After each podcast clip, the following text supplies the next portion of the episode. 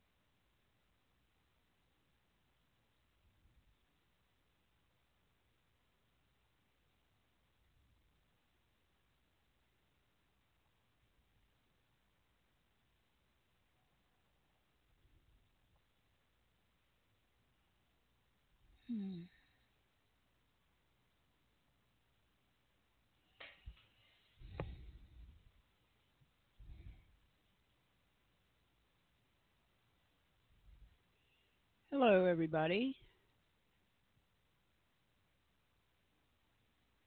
I'm not sure. Hi, I'm supposed Linda. to be- Hi, Linda. I'm Ah. introducing you to the audience. okay. Um, thank you all for being here, wherever you are tuning in today, whether it's daytime, nighttime, afternoon time. Thank you so much for being a part of the show, Linda.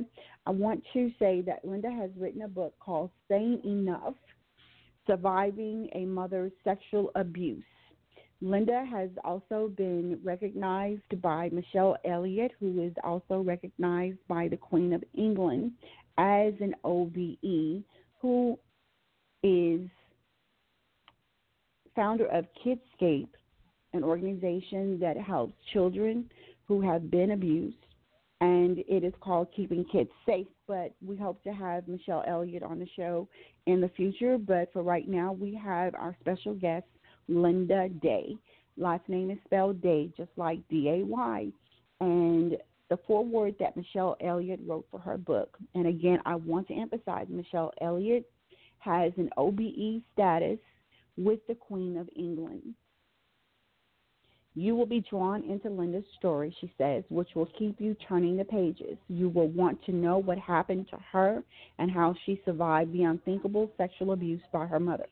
But this is more than just a recounting of terrible childhood traumas. It is insightful and pithy, and it brings you into a world the majority of us have thankfully never experienced. It is a hidden world which we need to know about and understand. Sane Enough is important not only for survivors who will be comforted to know they are not alone, but also for their families, professionals, and anyone who cares about children. When I began writing in the 1980s about sexual abuse, Michele said, of children, there was disbelief that anyone could do such things to children and babies. Those of us who were declared as experts decided that sexual abuse was perpetrated by men and was the result of male power.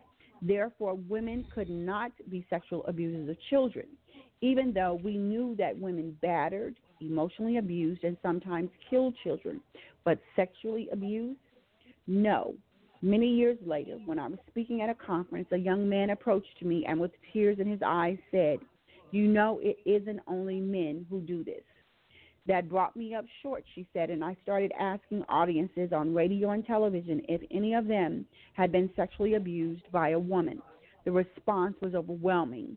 Hundreds came forward saying they thought they were the only ones that had been abused by mothers, aunts, grandmothers, babysitters. So I wrote a book, Michele says, and her book is called Female Sexual Abuse of Children with their stories and was attacked by my fellow experts for doing such a disservice to women. That is history. But it is true that today sexual abuse by women is still rarely spoken of or written about by professionals or those who are survivors. Michele says, I'm impressed that Linda Day has had the fortitude and will to write Sane Enough. She is an inspiration to us all. Signed, Michele Elliott, OBE Kidscape, Keeping Kids Safe. Linda, um, this is going to really, really be such an enlightening interview.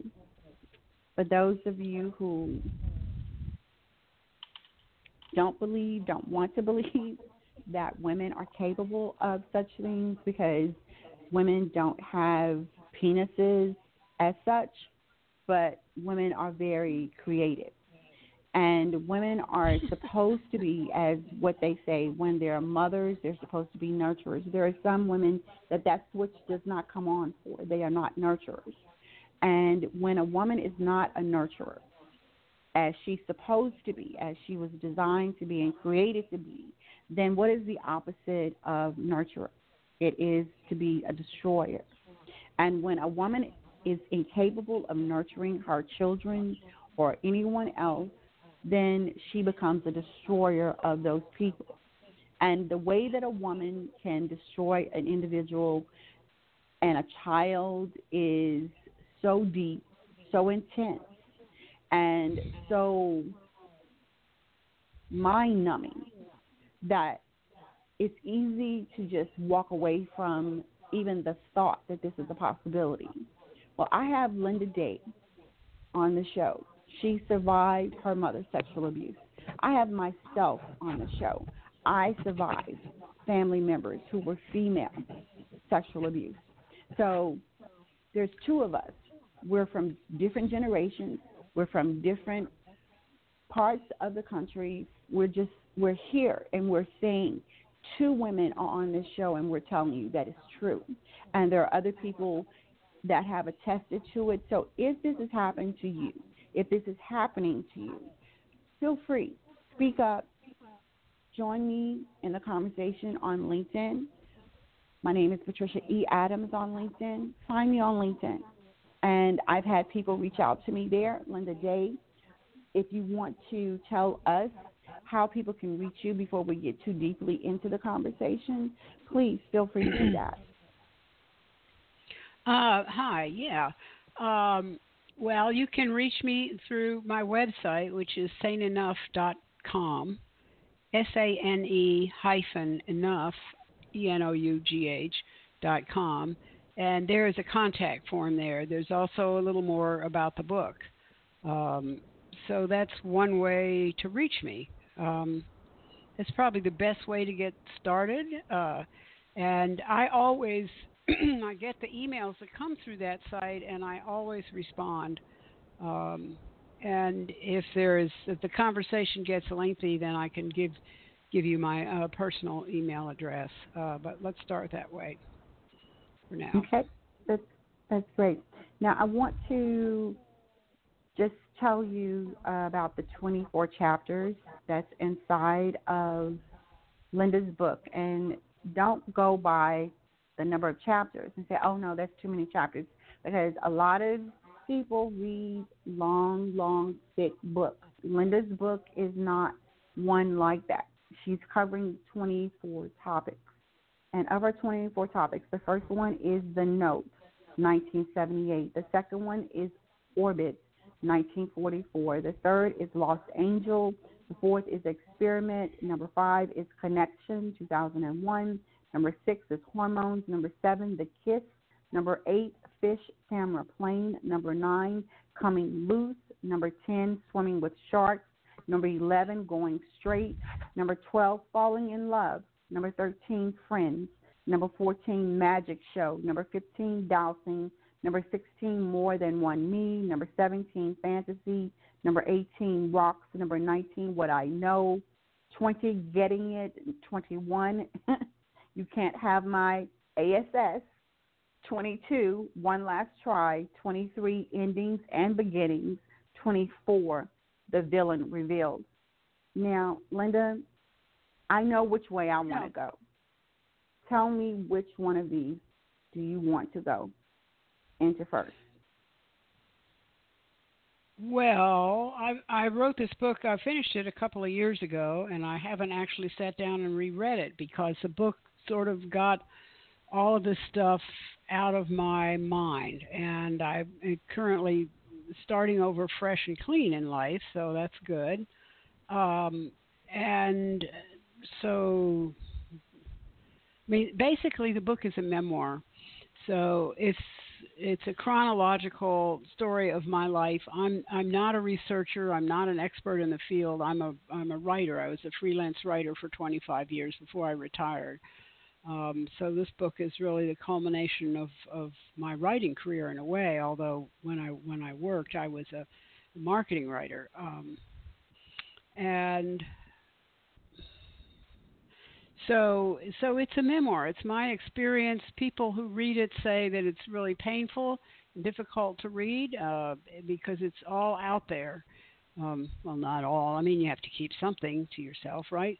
But um, Yeah. Um, so uh, it's it's one person's experience, and it's interesting. Uh, a friend of mine who's a writer, also. I mean, she's published novels, and she read the book from. You know, she was one of my readers who read it and had suggestions. Um, and she said, "Well, Linda," she says, "It's really, you know, it's well written, all that. It's just not my kind of book. Not, but it's not. It's really not my kind of book. It's not my up my alley." and then sometime later, as we got to be a little better friends, she told me that her mother was still giving her enemas on the kitchen table when she was 14 years old, and the maid was holding her down. Um, so, you know, it was her kind of book actually.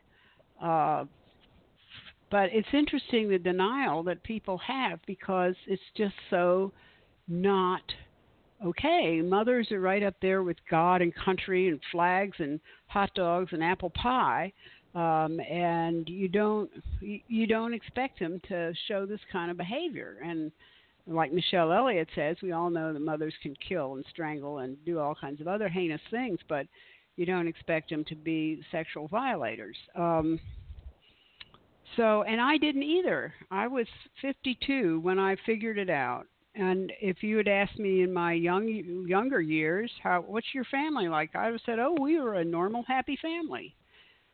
Uh, so it can go on, it can go on and not be aware of it. I mean, obviously, it, the thing was, my mother was abusing to me from the time I was born, I think, until I was about four uh, or five, uh, sort of at the age of memory, when she quit the overt behavior um, and sort of went underground, if you will. I mean, uh, when I was 60 something, she was still, uh, and I finally got it up and told her, You cannot slap my fanny anymore. That's my butt, and I don't want your hands on it. And she said, I'm your mother. I can touch you anywhere I want.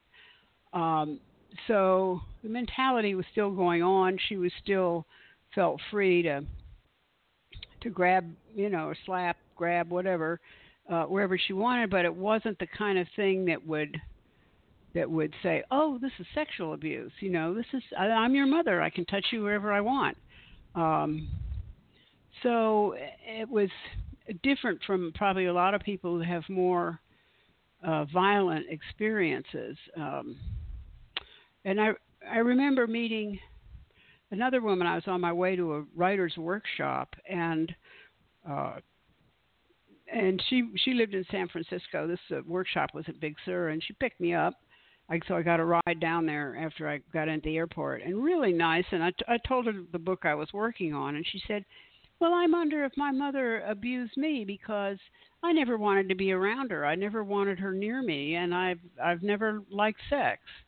Uh, and it's like, well, there you go.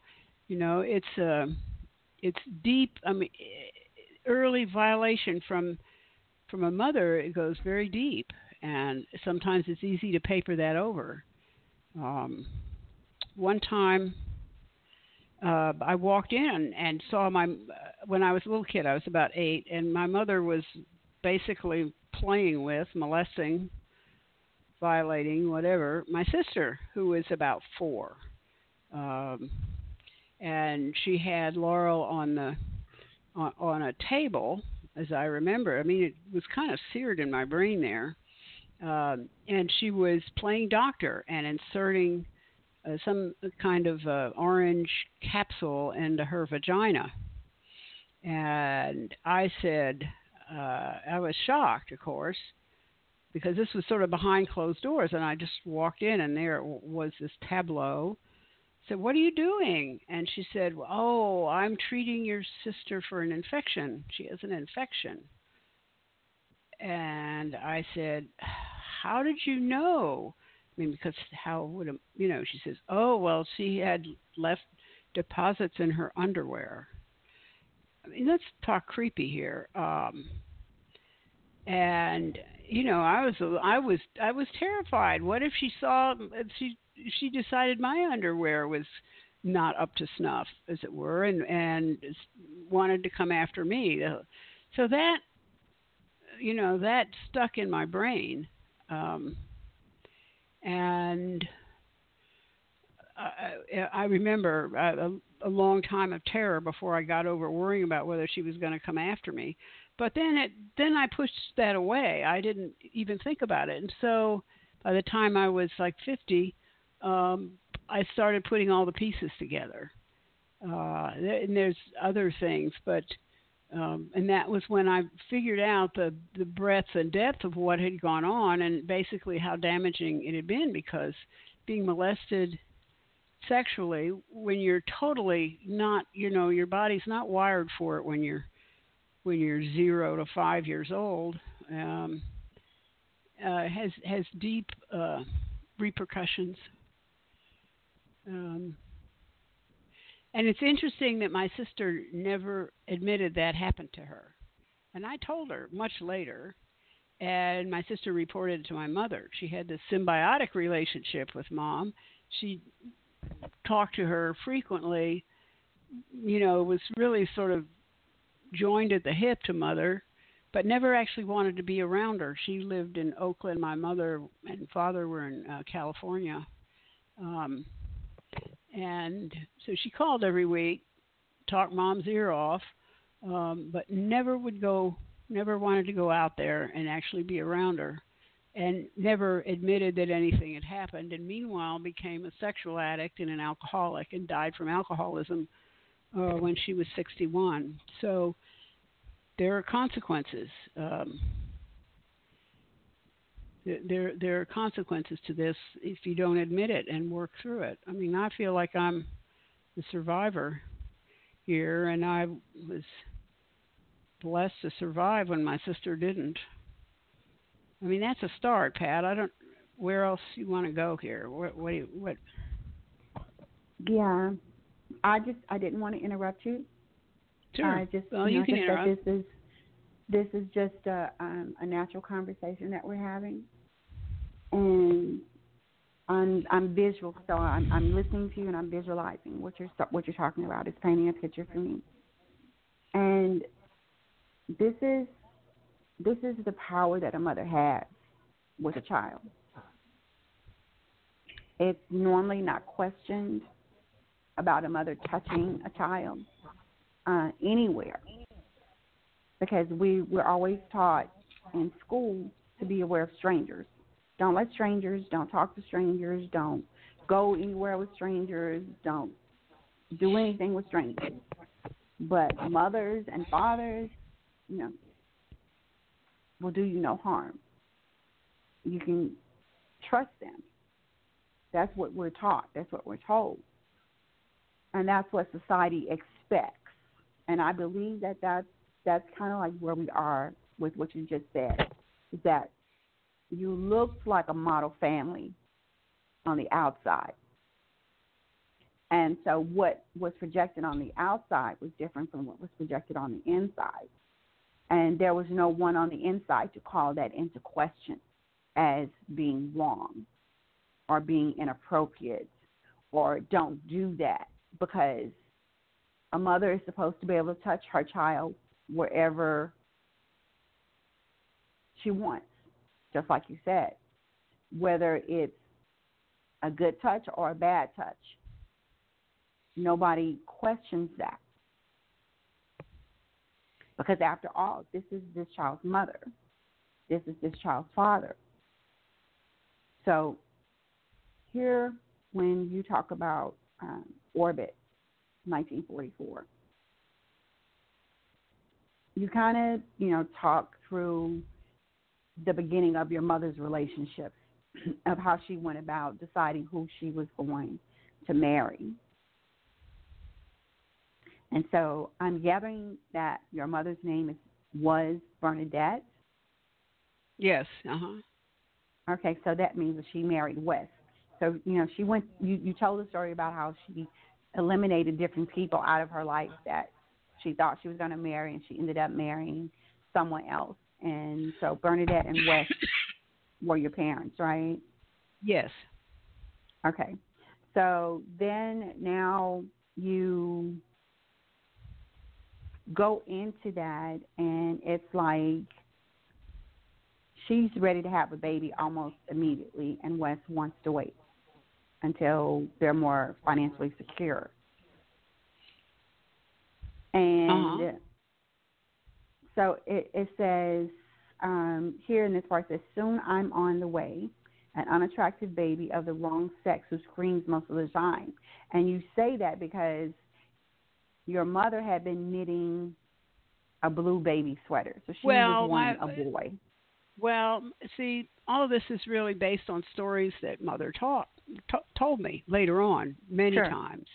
Um, so I'm, you know, there's there's dialogue in there. Obviously, I can't remember that when I was three years old. I may so that is put together to kind of convey the stories that my mother told me. And the story that that she told me was that she always told me. She was or and told anybody who even came close to the subject was that I was a uh, an uh, ugly baby, um, and I had a birthmark on my on my jaw, which was pretty awful, I guess she thought, um, and that I screamed a lot. And apparently, she didn't have she didn't have enough milk, so that could have been. I mean, she ended up having to go to baby bottles when she started out nursing me, but so uh, so that may have been why I was screaming.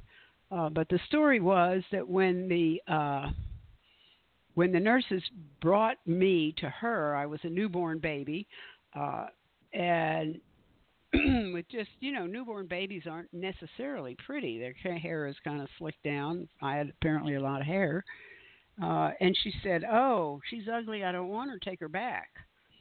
And wouldn't take me, so the nurses had to take me back and clean me up and fix my hair and put a bow in it and brought me back and then she agreed to take me you know so she she just she didn't have a whole outflowing of motherly whatever and i think she did i think they did want a boy um i mean why would she knit a blue sweater uh, why not say yellow and be sort of sexless you know um so that was, I mean, that's just the beginning. I think, you know, bonding is really important. I think a mother is and the baby need to bond right away, and that's what enables good things to happen later. And so, if that process doesn't happen for whatever reason, then uh, then you're going uphill.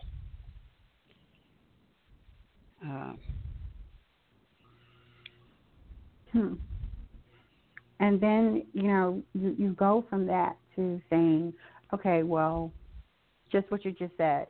You say that after three weeks of trying to breastfeed you, she stops and she goes to bottles and formula.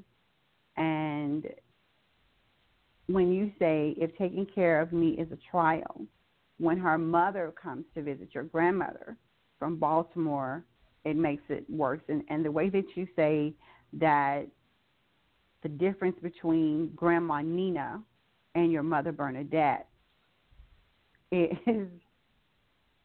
like polar opposites. And it's an invasion, it's, it's a domination of your mother. So whereas you are, you know, an innocent baby, an innocent child, and your mother is dominating you, when her mother comes, she's dominating her. And but the way the things that you're saying that she's doing, she's like, look, you know, she's, you know, to to your grandma Nina, she's pregnant, so I'm gonna help organize her life. I'm gonna clean the kitchen. I'm gonna change where she's got the pots and the pans so she won't have to bend over. I'm gonna move the dishes over here. I'll put the glasses over here to make it all convenient for her so she won't have to bend well, over. But well, so that that part of the chapter, I'm really, I mean, I'm really curious where my mother got the whole abusive approach to children or to females. Um, Me too. uh, so, so that's kind of one way to try and explore that. I mean, most of the time, abusers have been abused. I mean, somebody who had a nice childhood, who had a loving childhood, who had people who understood them and and were sympathetic and empathetic, don't grow up to be child abusers. I really don't think so. Um, they may be, grow up to be petty thieves if they get really hungry and don't have a job, but uh, uh, child abusers are, by and large, have been abused themselves if they remember it or not. And so I was looking to see, you know, I'm, I've I've never been sure where who abused my mother or how that happened. Uh, my grandmother was kind of a battle axe. She was a force of nature. I never knew her well because my mother hated her. Okay, um, and and that was something interesting too because at one time when I was a teenager, she told me I, I hate my mother. I don't know why. I, I pray about it. I don't want to, you know, I don't want to hate her, but I just hate her. And and then when she got old and and more senile, slightly senile, and was trying to recast everything as a rosy life, she said, "Oh, I love my mother. We were very close." So that was just interesting. And I think my grandmother. I know my mother hated to have my grandmother visit because. Uh, because my grandmother had her own way of doing everything, and she would just do it her own way, and that annoyed the heck out of my mother, who was also very controlling. I mean, I suppose I'm controlling too. My God, you know, I grew up with it. Um, but anyway, so that's what that little story is about. Obviously, I don't know if that happened, but that's something that might have happened, or it just sort of the idea is to reflect the fact that my grandmother was overbearing and my mother hated her.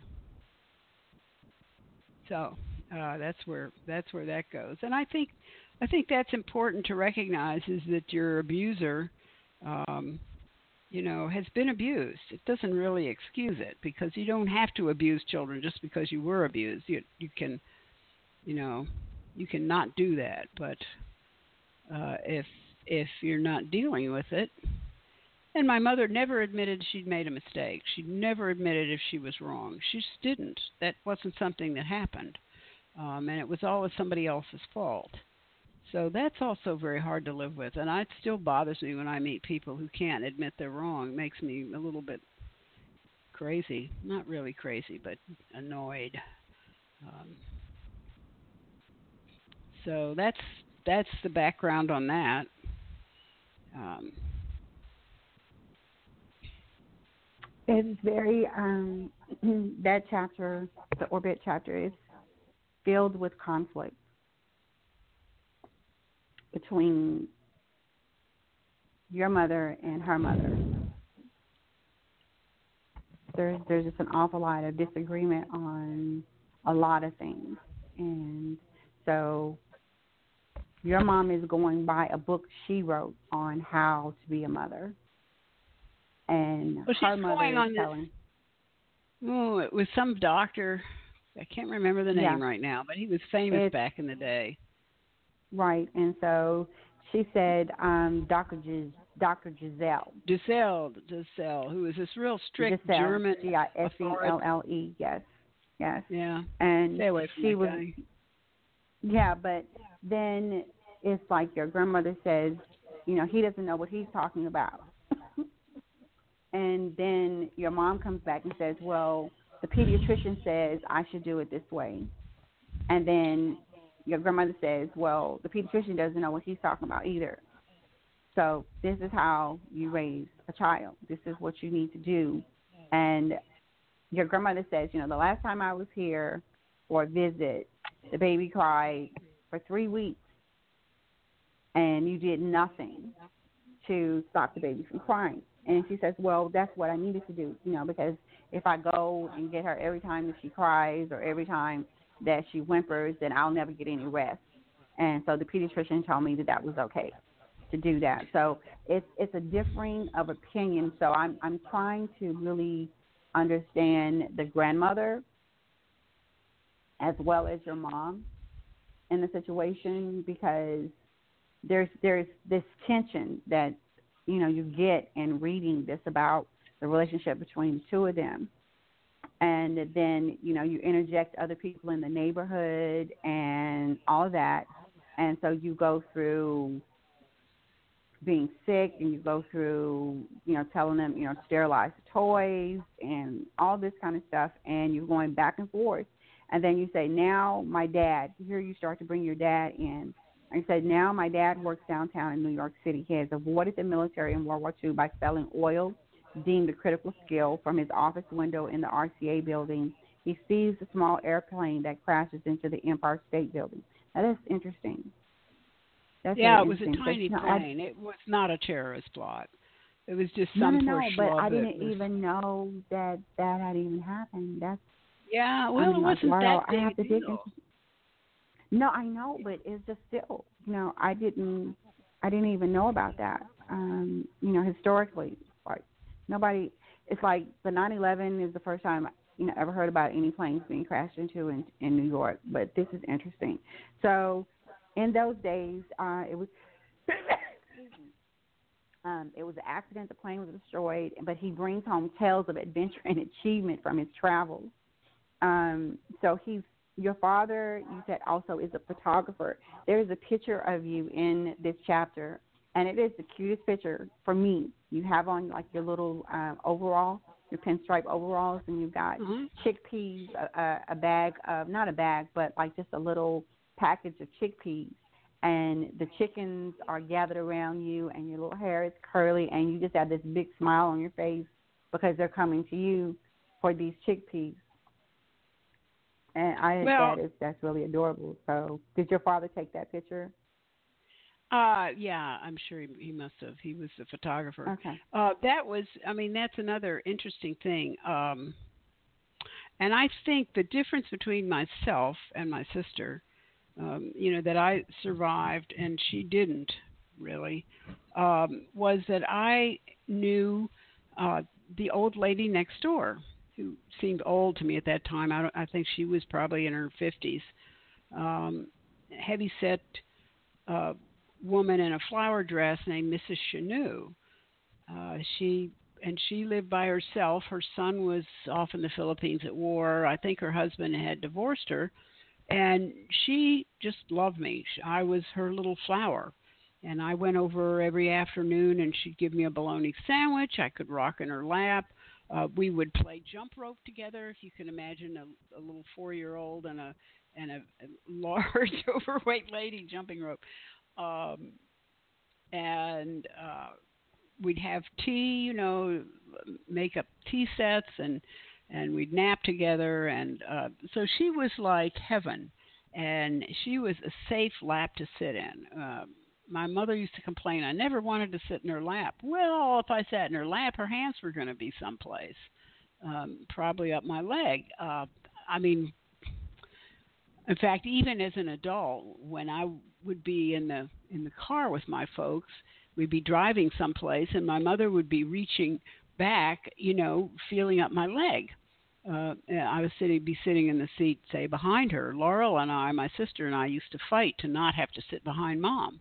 I mean, we didn't talk about it. It wasn't like why do you not want to sit there, but we both knew we didn't want to sit there because we didn't want to be felt up while they were driving around.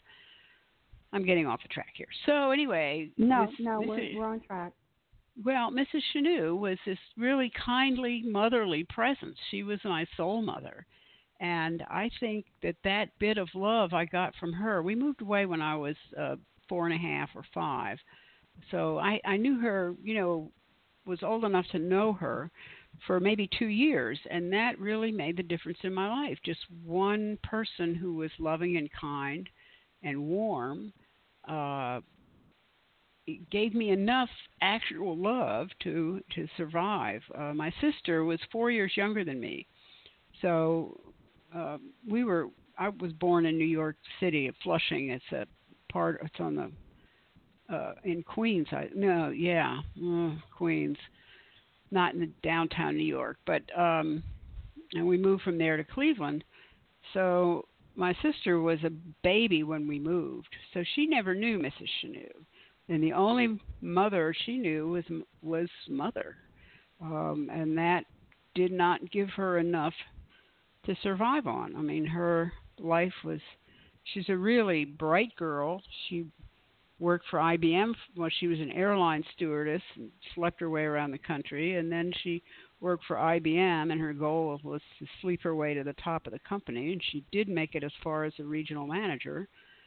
Um, and then she quit there and went to work for various software firms, and each one was on a lower rung. And she finally, um, well, she sold children's furniture for a while at a warehouse, and and then she basically ended up on disability and and and welfare uh, until she died from the alcoholism. Uh, so, you know, if you've if you've got somebody in your past who was loving and kind, uh, that can that can be a huge bulwark. I did a little project to try and find Mrs. Chanu um, at one point, and I I found where she had moved, and I talked to her granddaughter over the phone, who didn't remember her very well but uh, so that was that. But anyway, that was the whole. That was the one bright part about living in New York. And I, there's a story about when we left New York. Um, yeah, I don't know. You want me to go on with this? I'm just I'm talking here. No, keep going. Um, keep going. Uh, so, and I really do remember this. I was really young. You know, I was four something. Um, and my parents were putting everything in cardboard boxes and I mean I didn't know what was going on. What do you know when you're four? So uh, they said, "Well, let's go over and say goodbye to Mrs. Chanu." And it's like, "What? What?" Um, and they took me, uh, eat both of them, you know, one on each side. Kind of took me over to Mrs. Chanu's house and said, well, we're moving to Cleveland, and uh, we thought we'd just come by and say goodbye. I Know what a friend you've been to Linda, uh, and we wanted to thank you before we leave. And I, this is like totally out of the blue for me. This was just my mother was always jealous of Mrs. Chanu, right? So this was her little way to get even. So, uh, and I'm thinking, oh, Mrs. Chanu, don't let me, t- don't let them take me, don't let them take me. Um, and Mrs. Chanu gave me uh, at that she started giving me stuff at that th- at that time when my parents had me there. Uh, uh, she gave me a Thonet uh, rock, uh, little Thonet child's chair from Vienna that's an antique. It was probably old even then, and Uh, I still have it. And she gave me a cowrie shell with the Lord's Prayer en- en- engraved on it. Uh, that's really beautiful. And she said that that was a gift from her son, who had sent it from the war. He was off in World War II. This was right. This was during World War II. All this happened, and he was off fighting and had sent her this shell with the Lord's Prayer, and it was really precious because uh, I had admired it before, and she said, "Well, that's something I can't give you because it's from my son, and it's really precious." Uh, so she gave me that, and I still have that. Uh, Wow. yeah, I didn't discover that till I was in my 30s, and it was like a love time bomb because I didn't. and So when my parents dragged me away, and when she didn't rescue me, when she didn't step in and say, "You can't take this child. Linda's a little flower, and you can't have her," um, that was another one of my mother's story that Mrs. Chanou said I was a little flower, and wasn't that a joke? Um, so it was like she had betrayed me, and and I forgot about her. I put her out of my mind. I did not remember her for another thirty some years. Um, because that and really she did you know of course she didn't betray me but my mother uh you know really rubbed it in that was her way of getting even with mrs Chanou. she just snatched me up took me off and went by to say this sanctimonious uh oh thank you so much for looking after little linda it was such a trial um anyway um so that was You said this about Mrs. Chanou, and you said, uh, I do not know enough to think of Mrs. Chanou as God in my life, but I think that if Jesus were visiting, he would want to take his nap with Mrs. Chanou as I do and share a bologna sandwich. yeah yeah that was what it felt like wow.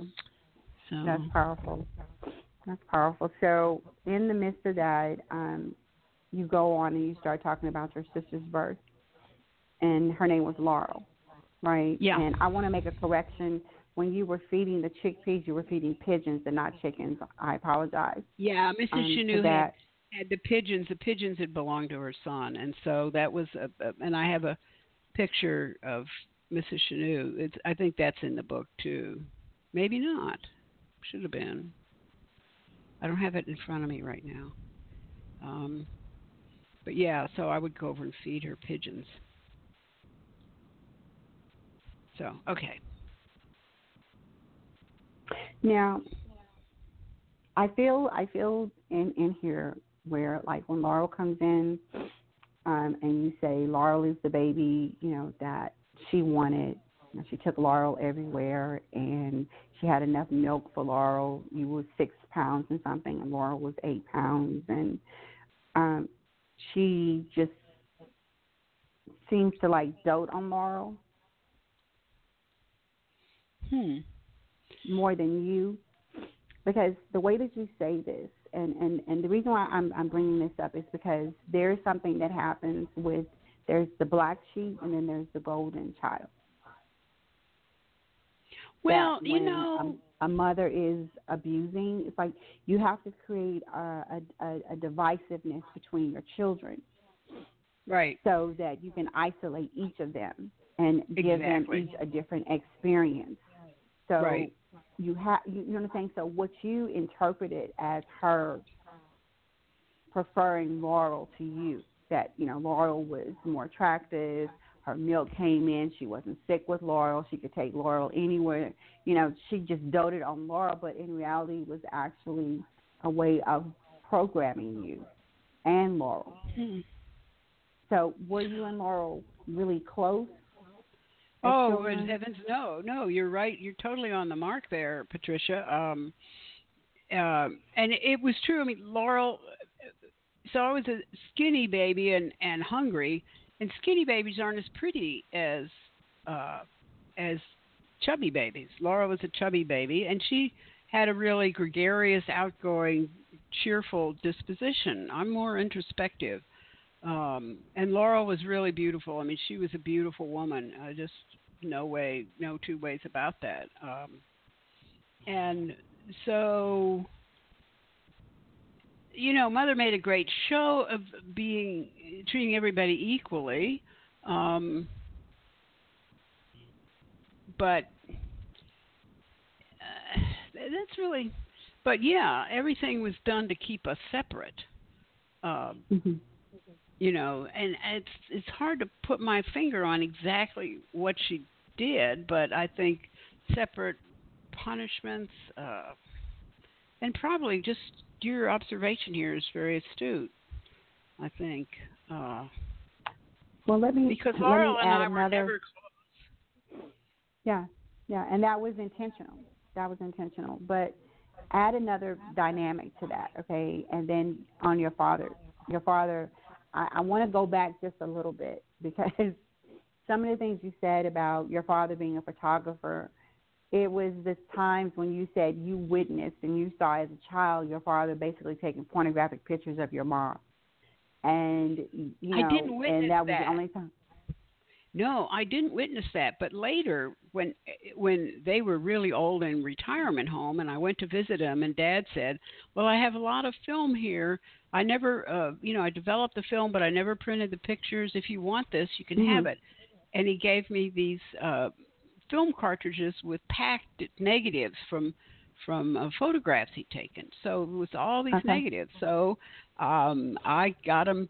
I got them in law. I got them enlarged and and printed some of them. So okay, so yeah, I printed contact sheets, and then from them I, I printed the pictures. And there's, uh, yeah, there he took pictures of mother naked in the shower and mother masturbating on the porch while I was in the crib at the at the far end, kind of uh, hanging Okay. onto the bars and screaming probably. Uh, so I mean, not super pornographic, but pretty risque. But that's maybe the kinds of pictures. I don't know. I never did that myself, but obviously it seems to be popular these days with all these high school kids getting their Yeah. their bodies we won't touch that. That's Facebook. that's for another time. But yeah, reality of it really. Boy, that- don't do that. You you- know. Yeah, if you think about this, because when I when I have that in my memory, and then when you come over and you look at where he's basically saying, you know, you don't feel, often feel stupid around your daddy. He likes to make jokes about you, and Well, that you he feel was- somehow safe. But Yeah, here's, he- here's, one thing right here, Linda, right here, and he's, you know, he says, but he never spanks me unless mommy tells him to. Now, so think about think about the uh, the pecking order, if you would. I, I don't. Oh, like oh, the pecking pecking order. order was very clear. My dad was a boss Yes. at Shell, but he was a peon at home. And the other thing Uh-huh. that really is in the background here is, and the camera is an interesting uh, metaphor because I think he didn't really engage into life so much as watch it or not even or or not pay attention. So taking a picture was a way for him to kind of engage, but but he had almost no relationship with either Laurel or myself. Uh, he was the furniture in the house, um, and he and mother were very formal and stiff with each other. You didn't see virtually no affection openly shared. Um, so he just wasn't comfortable. I don't think he was comfortable around women, and he certainly wasn't comfortable around girls. And he said, and I think this is in there somewhere, but something like, "Well, I'll I'll talk to them when they can talk, have an intelligent conversation." He told me this actually. I was in my 30s and visiting them, and he said, "Well, I just figured I'd talk to you when you could have an intelligent conversation. I'm still waiting." You know, because he was a diehard Republican and I'm not. Um, so, uh, so he was just unattached. I don't think he had any clue what was going on uh, because he just didn't pay attention. And it, I mean, when it all when the excrement finally hit the fan, uh, much later, uh, when he was in his he was 80 probably, uh, he was just surprised. He had no idea. So, But uh, you know, I'm gonna save okay, that for I'm gonna save that for later because I could say something about that now, but I think it would take us, you know, somewhere else. But what what I what I'm seeing in the pattern of like the dynamic of Nina dominating your mom, but your mom Bernadette is dominating you, Wes, and Laurel. Yeah. And but she's keeping you guys apart. She's not really trying to build that bond between father and daughters or No, no, no family bonds let here. You, yeah. So even to have the affection of your father's, you know, love, it's like it's it's kind of uh, dictated. It's kind of like a dictated love. Yeah. And and she's telling him how he should behave and what he should do with with you all, and then now she doesn't want anybody to tell her how she should behave with you, Laurel, or your father. And so she's you're all in the same house, but you're separate. Yeah. You're actually living, you know, you- you're having a separate experience. So when your father is now 80 years old, he didn't have the same experience that you had and Laurel had with your mother because, like you said, you saw your mother abusing Laurel, but Laurel would never own that. But because Laurel never went to be with her, says something because she preferred Laurel, but Laurel never wanted to be with her. So that says to me the fact that she became an alcoholic, that she drowned and she basically didn't want to talk about it. She didn't want to acknowledge it. She didn't want to admit it. And her way of dealing with what happened to her was to not be around her mother anymore. Yeah. Yeah. And then for your father to give you all of those images, it's like when you go back to them dating, it, it takes me back to when they when she was choosing who she wanted to be with. You know, she had several options of other people that she could have married, right? But she chose Wes. She chose to accept him, and I believe because she saw in him someone that she could do what it was that she really wanted to do, and that was she wanted to be the one who was the dominant side. Oh yeah, Yeah, that's so- probably yeah. So so much to his discredit in that instance is that he believed that he was getting what he wanted, the prize that he wanted. But in reality she was comparing all the other options that she had and figured that she would stand a better chance to do her life the way that she wanted to do her life with Wes. You know, so it's like he, like you said, he was a peon at home, but he was a success in the office. But that's intentional. That's intentional, uh, just as intentional as it was for her to make you and Laurel not be close. It was also intentional for um, you not to have that close relationship and Laurel not to have that close relationship with your father because then it's like her word Right. is the dominant word and it's your word against her and da da da. You know on and on and on. Yeah, so you create yeah. you know you create that triangulation to where she's the centerpiece of it all and she's pulling the strings on that. So now when you get past you know mrs Chanu, i mean you you really really i think now after you had realized that she didn't betray you she becomes almost like a centerpiece in your life because it's your reflection on what you know and when you felt safe, when you felt comforted, when you felt loved, when you felt nurtured. You referred to Mrs. Chanu, and Mrs. Chanu was like, if God exists and if Jesus is real, then it must be like this. You know, being in Mrs. Chanu's map and eating bologna sandwich. And I think that um, for a child to be able to navigate that, you know, I don't dismiss that at all. I think that that um, was that point. You did go to church. She did dress you up and take you to church, and I, you know, saw where she would make you things. So she was, you know, handy and She was- crafty. she would make you She things. was very she was super attentive and super really intrusive, but in a kind of classical sense in terms of make I mean she made my clothes up into high school and I was always the oddly dressed girl, you know.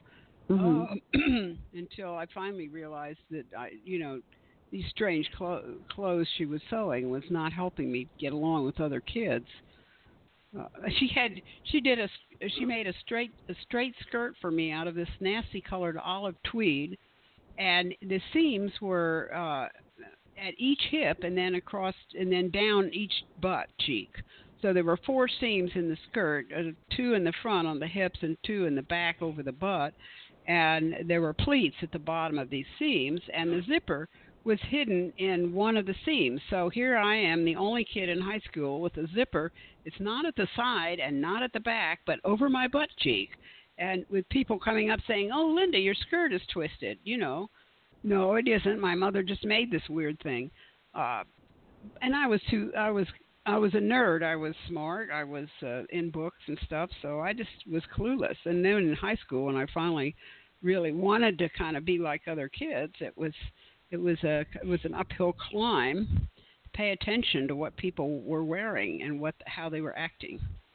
So I still do that. Now, let's let's let's now let's apply that. So here here is the con- here is the control outside of the house. So she is comfortable with how she's controlling things internally, right? Mhm. She's also controlling the outside image that she has, but she's also isolating you. I mean, I see it. She's also isolating you so that you don't bond in the community. You don't bond in school. You don't Right. bond in the neighborhood.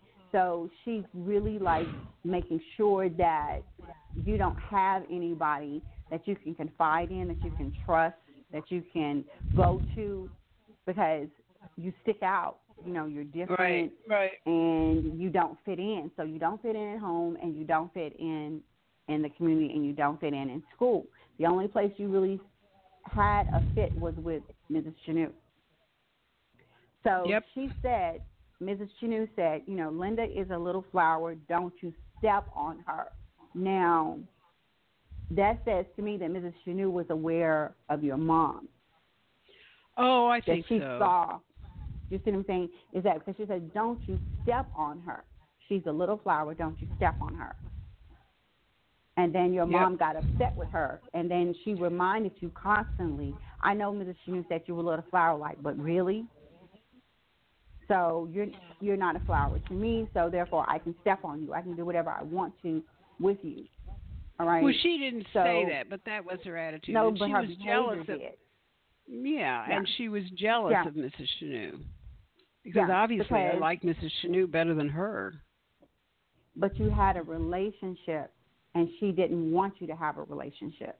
Yes, she didn't exactly. really want to have a relationship with you. She didn't want you to have a relationship with your father or with your sister or with anybody in the community because that's that's a pedophile. That's a predator. Because the more that they can control you, your conversation, your actions, the people who are in touch with you, the people that you're interacting with, the more they can continue to abuse you. And because who do you go to? You have no one. At this point, you have not really, all the way up to high school, had a bond with anyone that you could consider other than Mrs. Chanu, someone you could confide in.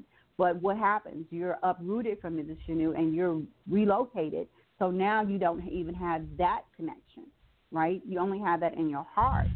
So now, you know, you, you're, you're navigating life, and your mother has basically put you in a position that you don't you don't have I your am not. own I'm a, not an independent person. Yeah. Yeah you don't and no, you don't have that's exactly true. I was that was exactly true. I didn't. It was all sort of subtle. I didn't really realize it at the time, but yeah, she was. Uh, she That's was, the uh, grooming of a pedophile. That's the grooming of a pedophile. That's the grooming of a predator is to isolate. I mean, they have to isolate you so they can control the dialogue, so they can control the story, they can control the image, and they are very patient and tedious and detailed in the way that they make this happen. So we are running out of time, and I could talk to you on and on and on and on about Oh, I know. This so Um, uh, this is real. I mean, this is right on the money here.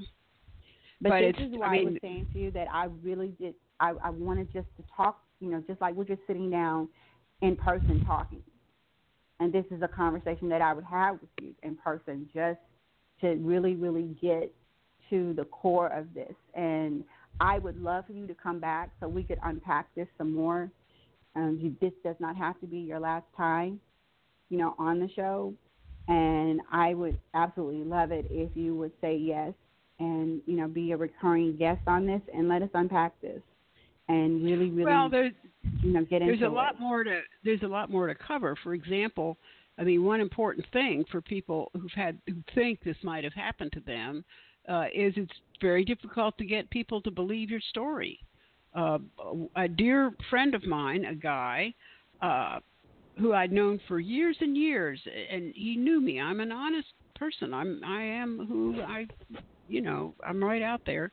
Uh, and so I I let him read the book. It wasn't completely finished, but so he read it, and his take on it was, well, I I just think you're mad at your mother, and you've made up this story to make her look evil, um, basically, uh, and he thought I made it up.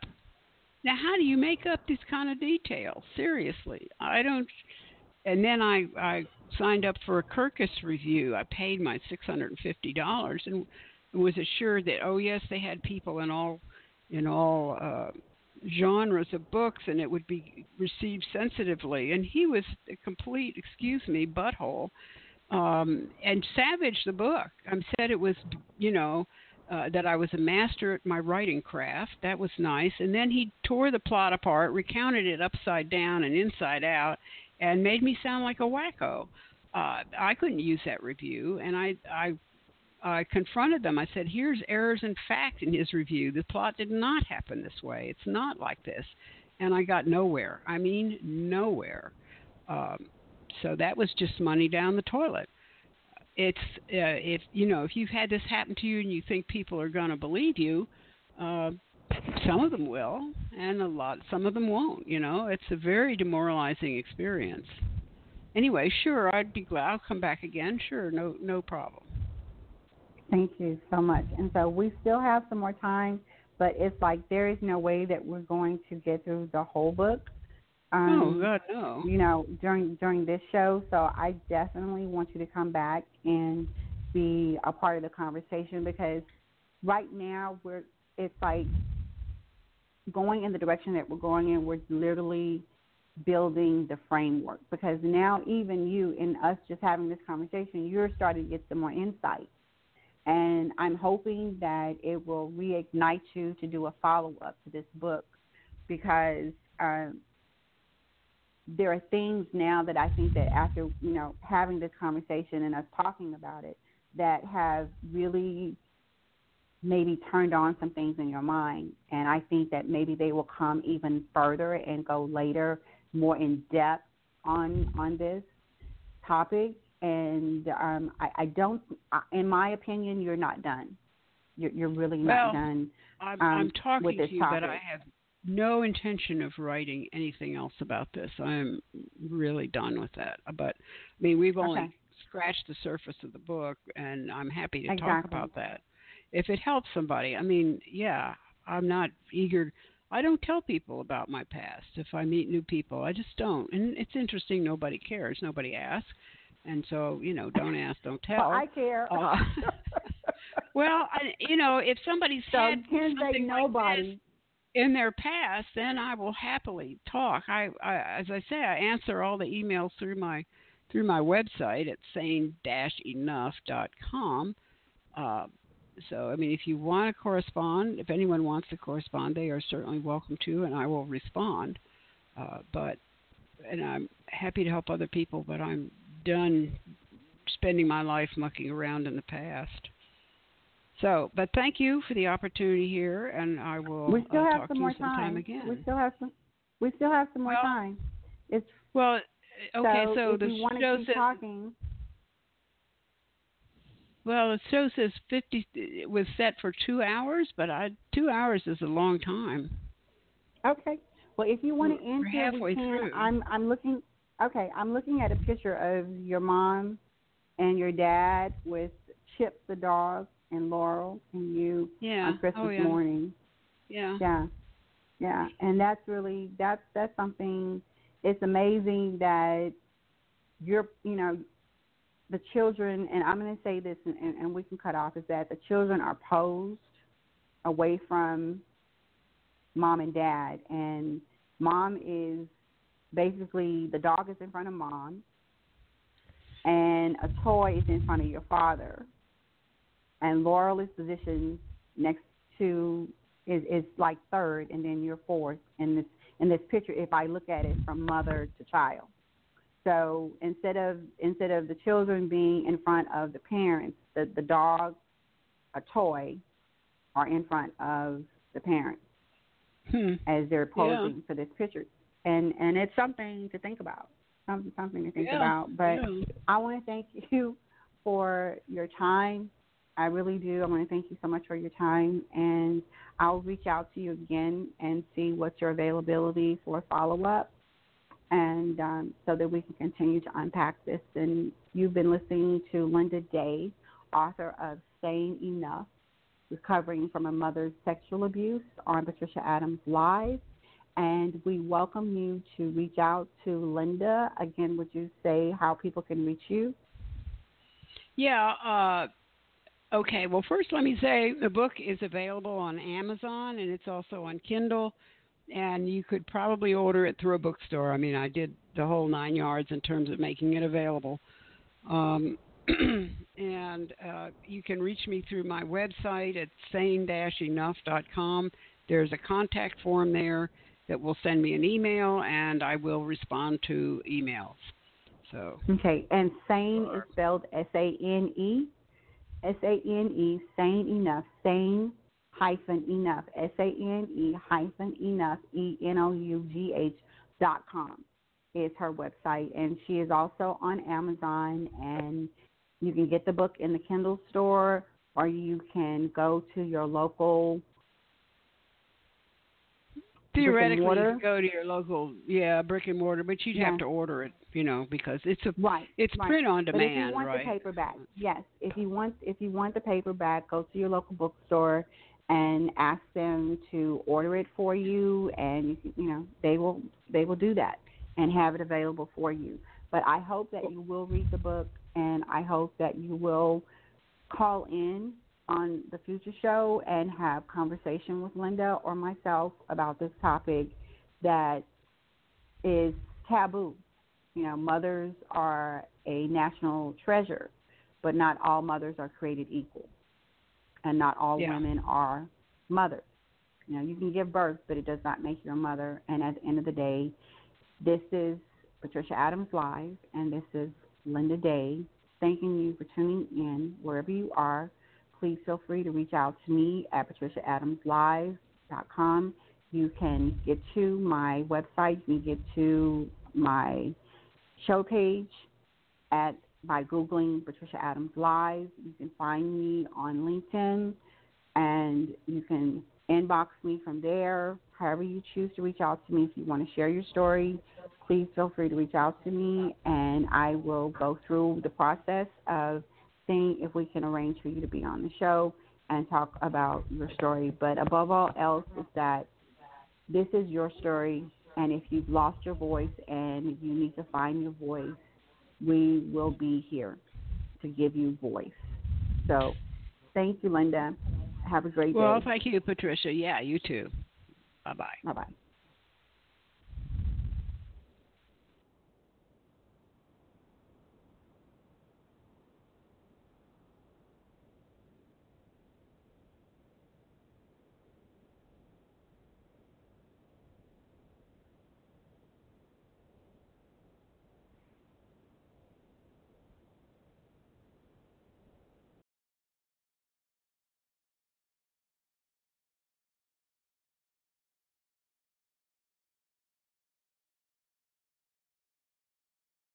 With the Lucky Land slots, you can get lucky just about anywhere. This is your captain speaking. Uh, we've got clear runway and the weather's fine, but we're just going to circle up here a while and uh, get lucky. No, no, nothing like that. It's just these cash prizes add up quick. So I suggest you sit back, keep your tray table upright, and start getting lucky. Play for free at LuckyLandSlots.com. Are you feeling lucky? No purchase necessary. Void where prohibited by law. 18 plus terms and conditions apply. See website for details.